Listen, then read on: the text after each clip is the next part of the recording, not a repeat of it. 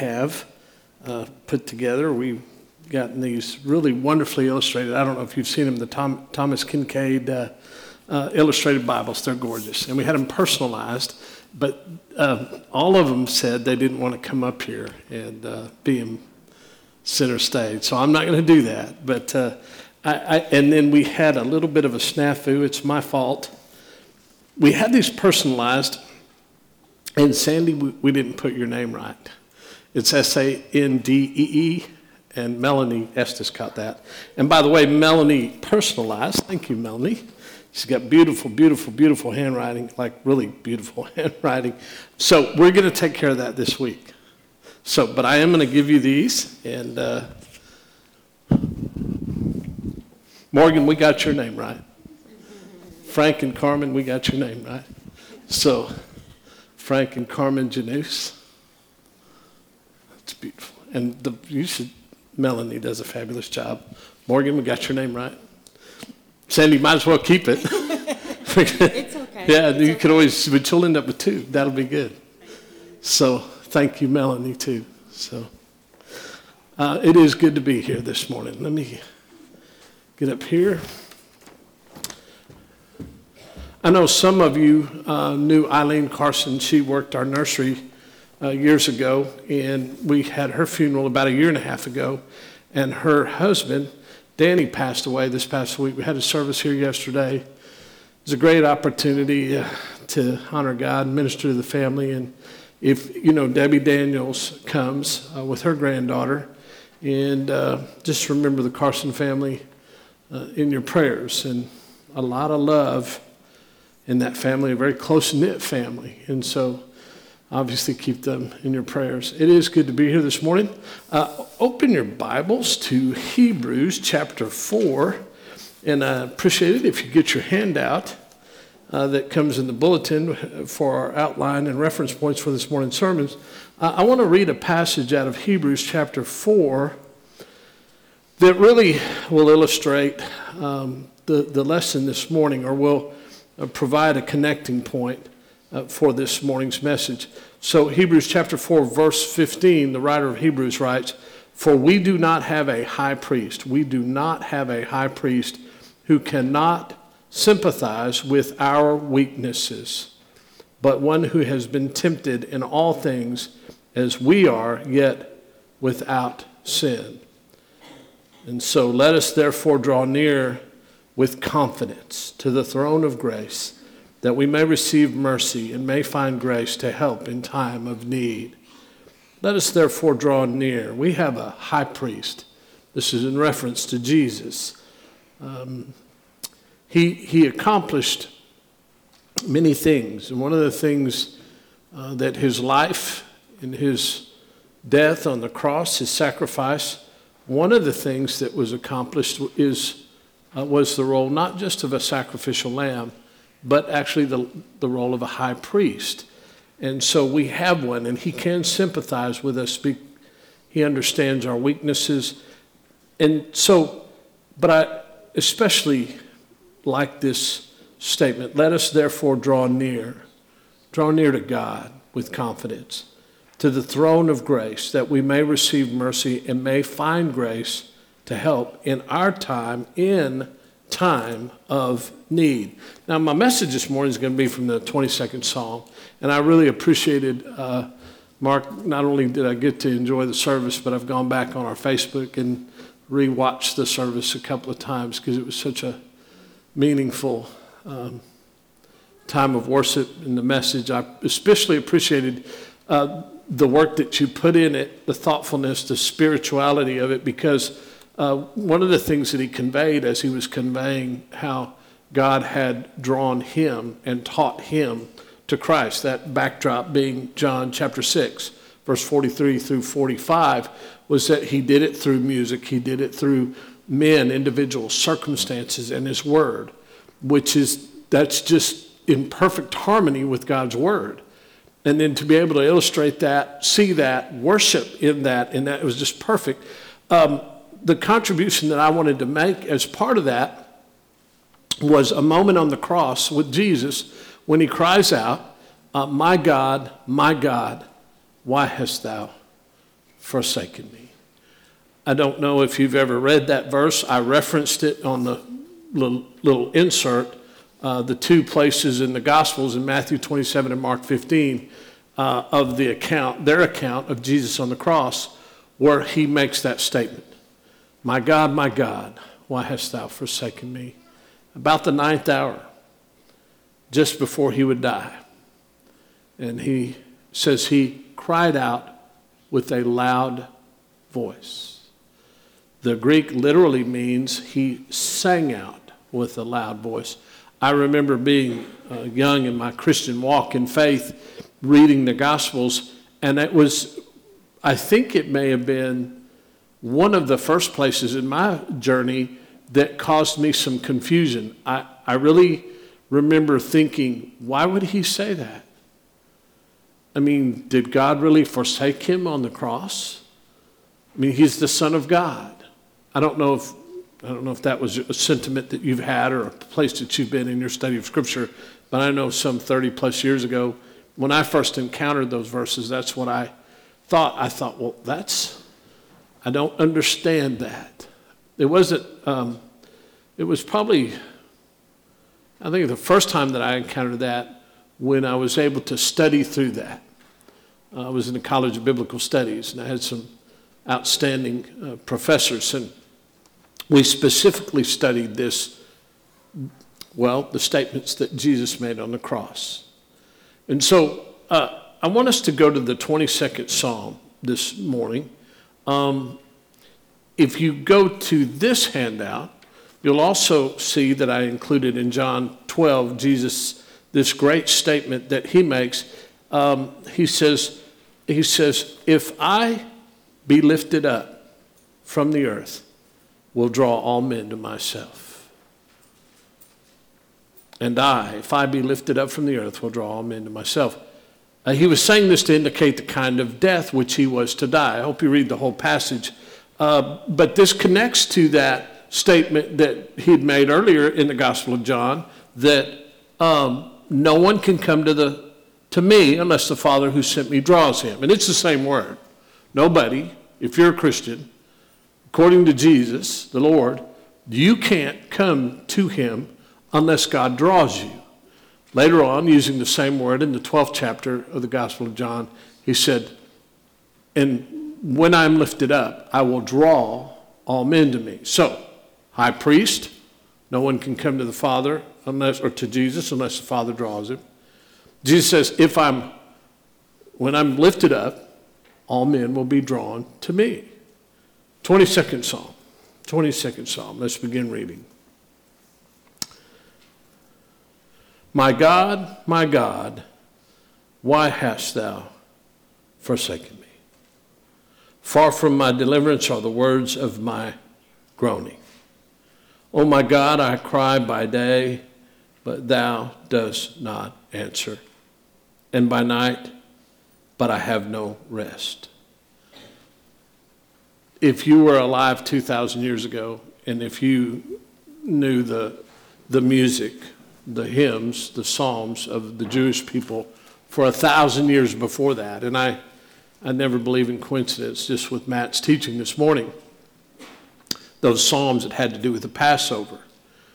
Um, but if you had been alive 2,000 years ago and you were Jew- Jewish and you were in Jerusalem and you were celebrating the Passover and you were aware that uh, a man was being crucified, a man by the name of Jesus, and you were aware of all the things that were happening around that, if you were Jewish, um, and if you had the knowledge of the Psalms, if you were the kind of practicing Jew that went to synagogue and observed the national festivals, this psalm, this 22nd psalm, uh, scholars will tell you that if you talk to any, especially even rabbinic uh, priests today, in their history, this psalm was likened in many ways to our amazing grace. Uh, if you're a Christian today, and if you've been a Christian for any period of time, you're probably very familiar with the song Amazing Grace. How sweet the sound that saved a wretch like me. It resonates. Um, this psalm has been likened to that. And Jesus did, in fact, the word says he sang out with a loud voice. So, what was happening on the cross, Jesus is dying and he's singing a psalm. And he's singing the psalm in a loud voice as he's dying. That God's people then, and God's people for a thousand years before, knew very well the meaning and the ramification of this song. They knew it, they sang it. It had been sung in their villages, it had been sung in their synagogues, it had been sung um, in their homes, it would have been sung at all of their national festivals. It, it, it was that common. So I know me reading it years ago, I thought, what's going on here? Doing the research, I said, okay, but I still had a problem. Okay. Why that song? Why that one? That's where it got really good. And it did. It got good for me as a student, um, as a minister, because this wonderful, really, it's a beautiful light went on uh, as you began to understand what was taking place on the cross between God, His Son, and His people, past, present, and even future for you and I today. And, and there's basically four things happening here. And they all have to do with uh, the Messiah. Messiah, Savior, the Savior of God's people, the Savior of all people. And so it's called a messianic psalm. It has to do with the Messiah. But interestingly enough, uh, it, that has an association with it too. If, if you were really going to have a Messiah, if you really needed a Messiah, if you were going to depend upon a Messiah, if you were going to love a Messiah, you would want to know everything about, you would want to know the important things. What the theologians would say, you'd want to know his theology and his doctrine. You'd want to know his mind, heart, and spirit about the things of God, theology, doctrine, the things that you could count on because they were true, because they're from God. And so, this 22nd Psalm, it is a messianic psalm, Jesus singing it out on the cross with a loud voice as he's dying. But the doctrine, what made it so important, was a whole lot like the Amazing Grace. Amazing Grace, how sweet the sound that saved a wretch like me. There's, that's doctrine. I was once lost, but now I'm found. That's doctrine. There's theology. Okay? That's what this is. So it was a learning. The rest of that John chapter 6 verse is that, uh, and they shall all be taught of God. So it was a psalm that was messianic that taught us about the real, real heart, mind, spirit of who the Messiah was. These were the most important things that you could know about the Messiah. The most important things that have to do with you and I. And the, the reason they're the most important things is because they're, they're going to be the most important things in our life. And that's where it started. Now, I don't know. And by the way, parents, I got to tell you, you do a great job. You are doing a great job. You are doing a great job. Because the teenagers this morning, I asked them, Has there ever been a point in your life, and I know you're young, where you would think God has just left you? That He's, you've, the word here is, My God, my God, why hast thou forsaken me? But I asked him, Have you ever been in a point where you felt like life was so, you were in such a difficult point in your life that you could say, God, where are you? And they couldn't. Parents are doing a good job. If I were to ask a bunch of kids down in a juvenile detention center, I'd get a little different answer. And then I asked them to give me scenarios where maybe somebody could come up with that, you know, where somebody could be in that place and, and a little bit more conversation from them. But it shows me that you as parents are nurturing your kids and you're, uh, man, you're protecting your kids. And, and they, I hope they realize it. I hope they wake up one day and say, man, I had it pretty good growing up. But I said to them, there will be a time in your life. There will be a time in your life when you say, My God, my God, why hast thou forsaken me? Far from my deliverance are the words of my groaning. Oh my God, I cry by day, but thou dost not answer, and by night, but I have no rest. I don't know if you have been there. I do believe that if you've been a Christian for any length of time, any period of time, you've been there. I was told in ministry if you could do anything else in life, do it. Literally, do it. And it was in relationship to this verse. A fine old gentleman um, said, If you can do anything else, he'd been a preacher for 50 years, do it. Please do it. In fact, that was, and it was in reference to this. He said, Because if you don't know it, you will know it. I don't think you have to be a minister to know that. But I do believe it's true. And uh, so I want you to reflect just briefly this morning of a time when you were there. They're not pleasant times. Maybe you've had many of them. But now here is the theology, the doctrine of the Messiah. It's, he's, he's stating the writer states, David wrote it, by the way.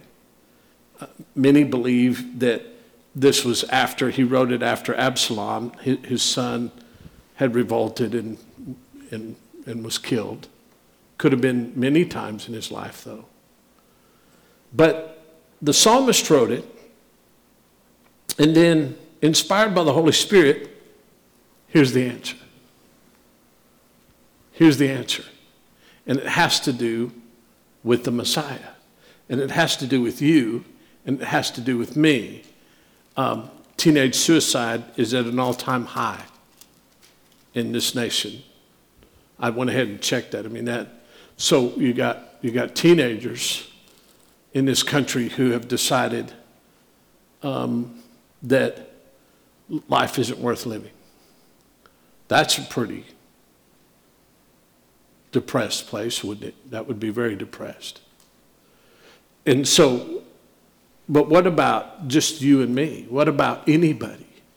Is at a point because I cannot think of a more hopeless place to be, especially if you're a person of faith, where you would just say, God, where are you?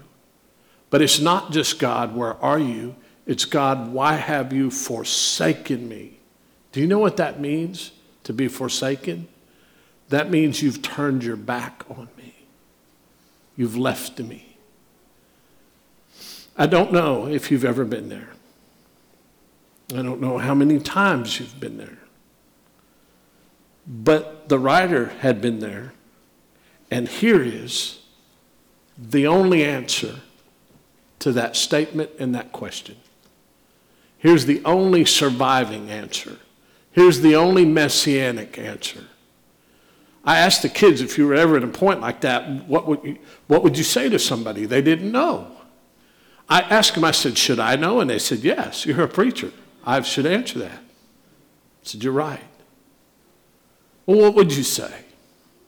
Well, here's what David wrote, and this is what the Holy Spirit inspired, and this is what the Messiah says. Yet, thou art holy. Oh, thou who art enthroned upon the praises of Israel.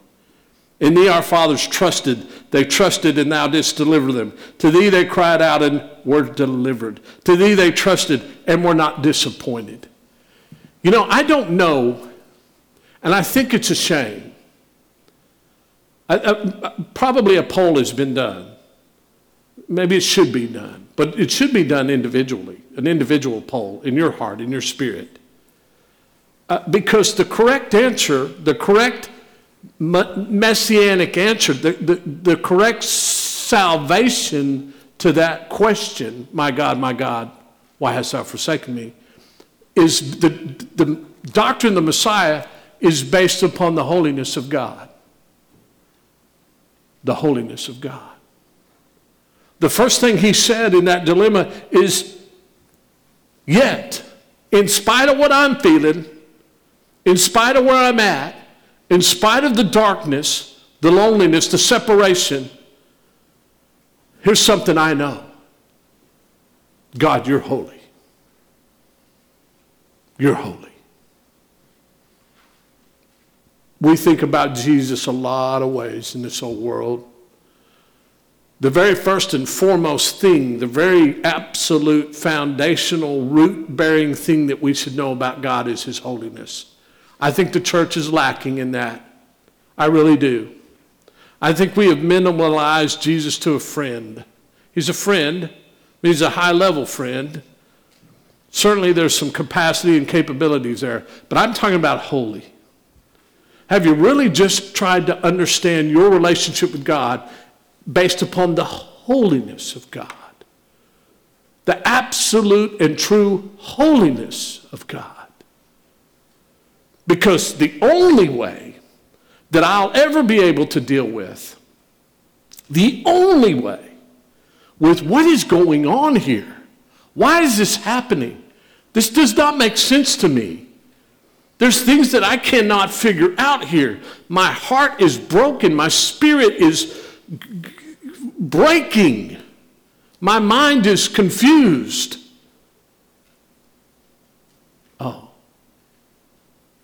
You're holy.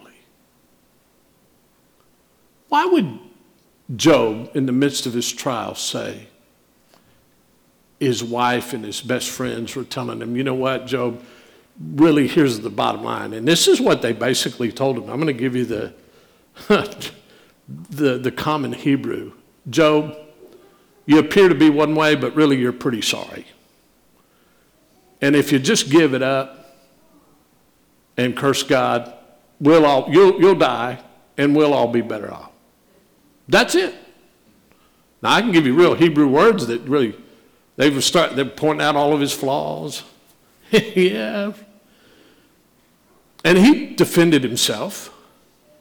But the thing that really culminated was he made this statement I know that my Redeemer lives. I know that my Redeemer lives.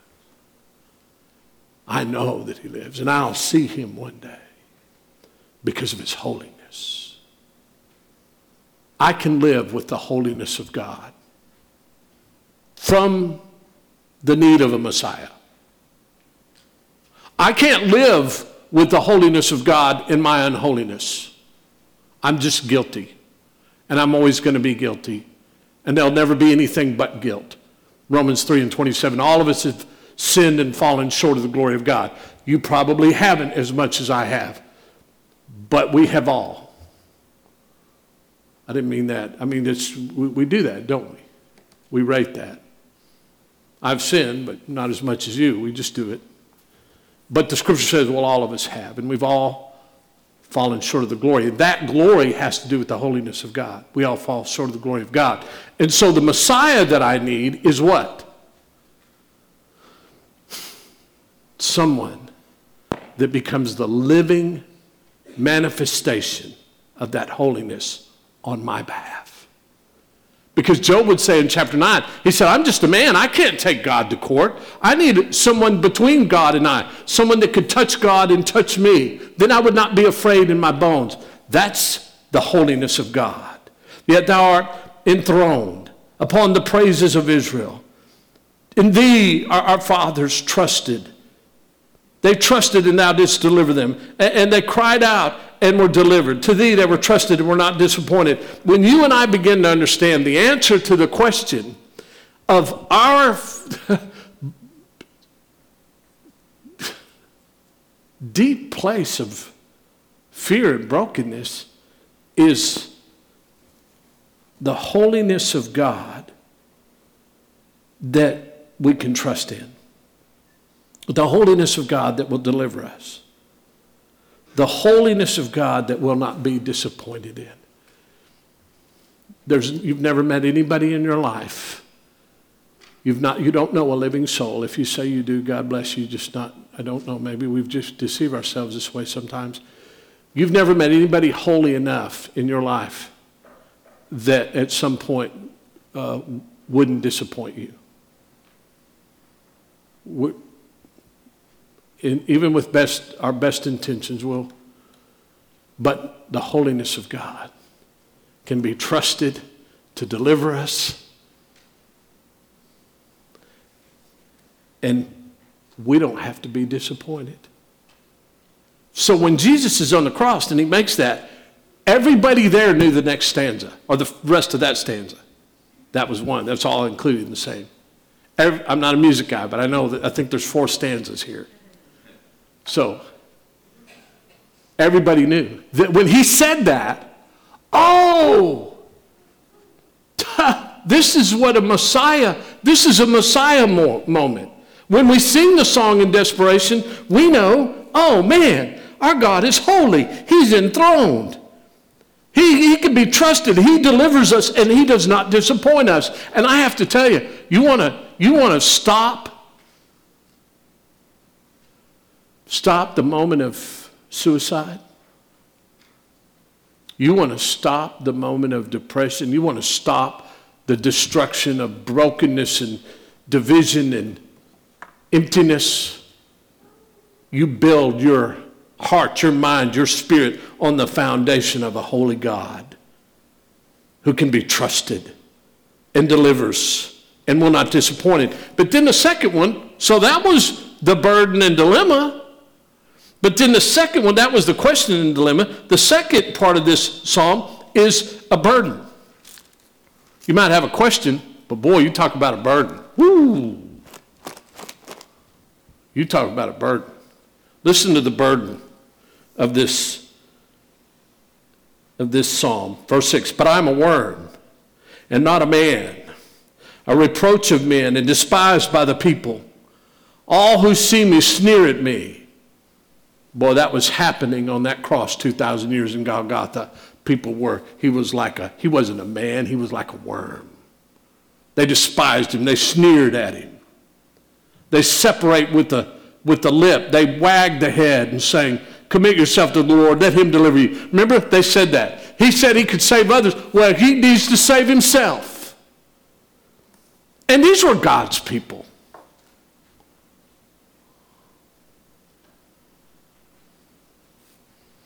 Have you ever been a victim of that? Have you ever been a, a, a Christian in a difficult point in your life, doing the very best that you can?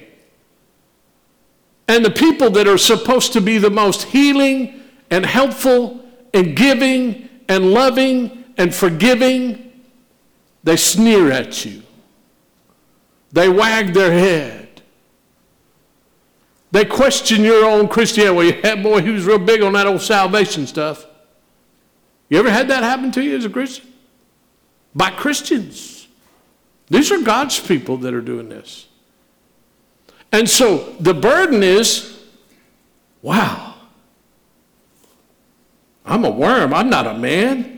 A reproach of men, despised by the people. All who see me sneer at me. They separate with the lip. They, they wag the head, saying, Commit yourself to the Lord, let him deliver you. Let him rescue you because he delights in you. Here's the answer. I don't know if you've been there. I don't know if you've ever been there. Maybe you have. Here's the answer. Yet. Now thou art he who didst bring me forth from the womb. Thou didst make me trust when upon my mother's breast. Upon thee I was cast from birth. Thou hast been my God from my mother's womb.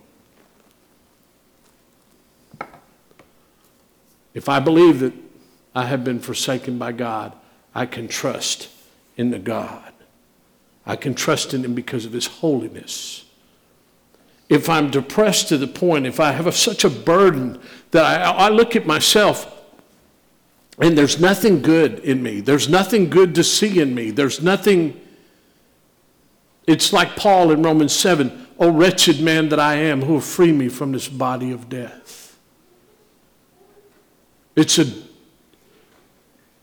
it's at a point in a person's life where they look at themselves and they say,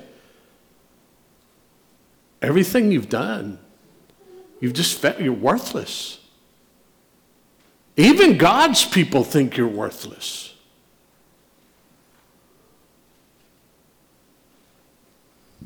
And the answer? The messianic doctrinal answer to that is you need to stop. You need to stop. Why? On the basis of what? I'm, I don't get political up in the pulpit. I don't do that. I, on social media, I do. Mostly it's just satire. And, I, you know, I think we have the God given right to vote. In this country, we do. And I think we ought to exercise it. I think it's a shame that we don't. But I'll get political. But I, I, I want to just say something to you because, and especially for these young people, the Bible very clearly, Paul says, there's going to be a time, and we're living in those times, where we call evil good and good evil. We're living. Lawlessness will increase. Children will be disobedient to their parents. People become lovers of money. I believe this with all my heart. I don't say it lightly, I say it with deep conviction.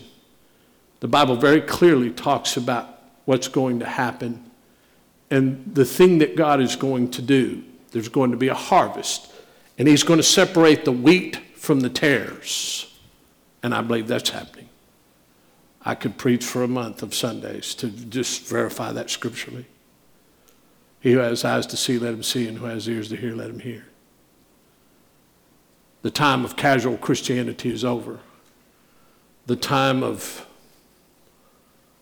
approaching Scripture platonically, and I, that's an interesting, I mean, I use that word, um, or not using it, or avoiding it, or choosing not to deal with it, or deciding, you know, I don't really understand that. That doesn't apply to me.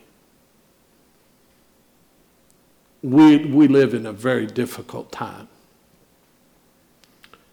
I, there have been other difficult times. I have no idea what it must have been like to live in this country during the Civil War. I, I don't know. I don't know what it would have been like to be alive during the 14th century in a global plague. I think a third of the world population passed away. I don't know. But I will tell you, we live in a time, and, and I'm just going to say it. Everything that we do here should have one goal in mind, and that's to honor God. And we are God's people. We've been left here for a purpose to be salt, light, sweet aroma. Sweet aroma. Where we choose to worship has nothing to do with the way it makes us feel. It should only be based upon one thing. My heart desires to go to the place a place where I can worship God in spirit and truth. He does not ask much for us, He does ask that one thing. There's not really not much He asks for us. And so here we are, this people, light, sweet aroma, salt. We've been put here for a purpose. And now here we are as Americans, and we live here as Christians, and we have great, massive, you know, there's churches everywhere. I don't know if you totaled all the construction for all the church facilities right here in Bryan College Station, I would imagine it'd be in the tens of millions of dollars. Parking lots and buildings, you know. You go on and on and on. It's not the church. I'm just going to say it. The psalmist talks about an individual who says he's a worm, not a man. Repro- he's the reproach of men, despised by the people, sneered at, heads wagging at him, mocking him. Commit yourself to the Lord, let him deliver you. Let him rescue you because he delights in you. You're a Christian, you're a super Christian. And his answer had to do with what? Thou art he who didst bring me forth from the womb. Now, I put in this handout out of the 139th Psalm. Verse 13 through 16. For thou didst form my inner parts, inward parts. Thou didst weave me in my mother's womb. I will give thanks to thee, for I am fearfully and wonderfully made. Wonderful are thy works, and my soul knows it very well. My frame was not hidden from thee when I was made in secret. You were made in secret. If you're, you're here today, you were made in secret. You were formed, your inward parts. You were woven together in your mother's womb. This is something to give praise for. You were made in secret and skillfully wrought in the depths of the earth. Thine eyes have seen my unformed substance, and, and in thy book, in his book, they were all written the days that were ordained for me, when as yet there was not one of them. Do you believe that? The Messiah believes it. A song was written in, to honor him about all the things that a man might go through in his life that are just terrible. And his answer had to do with the work that God did forming you and I in our mother's womb in a secret place. And every one of the days of your life is ordained. You and I will not live one second longer than God determines. Not going to happen. But we were born. I don't get political, but I, this is not political. This is biblical. I don't care if you vote Republican or Democrat. I really don't. But you're a Christian. I had this conversation recently, several times recently, with several different people. I, you know, I like the fact that we have Second Amendment rights, that the Constitution says that I can own a gun to defend myself. Primar- not to hunt, but to defend myself against a, an oppressive government. Constitution says I do. I like smaller government. I like lower taxes. I probably, if you went down the checklist, almost everything that I would agree with is Republican. That's not why I vote Republican. I do. There's only one reason. And I'm not saying you should. Yes, I am. I'm going to challenge you out of the Word of God. And if I'm wrong, come talk, please. There's one reason that I'll vote for a candidate, and only one. I may have some likes, I may have some preferences, but it's on one issue and only one issue, and it's abortion. That's it. If you go back to the fourth century and the, the disease that men endured because of the plague, if you total up all the men that have been killed in all the wars and since the beginning of time, it would be less than half of all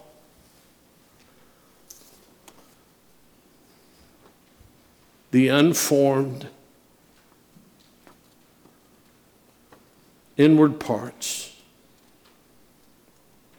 They're fearfully and wonderfully made. Something that your soul knows very well. It was done in secret and skillfully.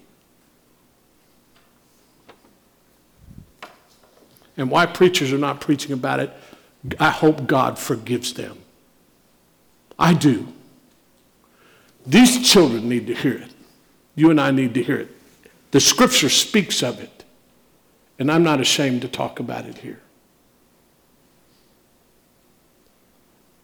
If you're a Christian, how could you vote for anybody that endorses abortion?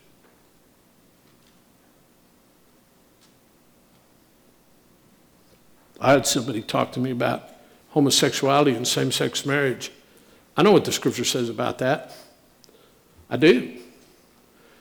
You know what? I'm just going to tell you that. Well, the, my understanding is they're adults. And the scripture says, what do I have to do with the sins outside of the church? You just, God's going to judge them. God will judge them. It's none of my business. But they're adults, they're consenting adults. I wouldn't vote for that. The scripture is very clear about that, just as the scripture is very clear about gossip and envy and pride. and arrogance. But that soul, that soul, woven together in a mother's womb in a secret place, skillfully wrought, fearfully and wonderfully made. And I'm not ashamed to say it because, because the, the doctrine of the Messiah says this that if you're ever in a place in your life, in your Christian walk with God, where you feel like a worm and not a man, and you're reproached and despised, sneered at, you need to remember one thing. Hmm. Thou art he who did spring me forth from the womb. Thou didst make me trust when upon my mother's breast. Upon thee I was cast from birth. Thou hast been my God from my mother's womb. Do you believe that? And if you don't, don't tell me why, tell God why. You don't have to explain it to me. I'm going to stop. I, we've got two more parts to this. I'm going to do that next week. We're going to be talking about the mighty hand of God. These are serious times, these are difficult times. Spiritual warfare is abundant. Satan is in his death throes. He is. And he's going to take whoever he can with him. And you and I should be the most prepared to not only answer these questions, not just answer them, but to believe them, live according to them. So this morning, I hope that uh, you'll spend some time reading this psalm this week. Think of Christ, singing the first part of this song loudly from the cross. We have much to be thankful for. We can trust Him even though we don't think He's near because He's holy. And no matter what's happened to us in our lives, the God of all creation said that you and I were worth making. The God of all creation said that you and I were worth making, forming, weaving. That's something to live for. And our Christ knew it, and he sang it loudly from the cross. Let's pray. Father in heaven, I just, uh, my heart uh, this morning is, uh, I just we speak to you because there's always need in our lives. We always have need. And, um, and so, Father, I cry out to you in the depths, in the midst of our needs, the things that we need. Um, I know that we can trust you, and I know that you deliver us. And I'm so thankful that you have given us life. And so, Father, we praise you and we give you honor because just as you've given us life, I know one thing too, Father, that I can trust you in my death. I can trust you when this body decays because of your Son. And it's in his name we pray. Amen. As we prepare for communion,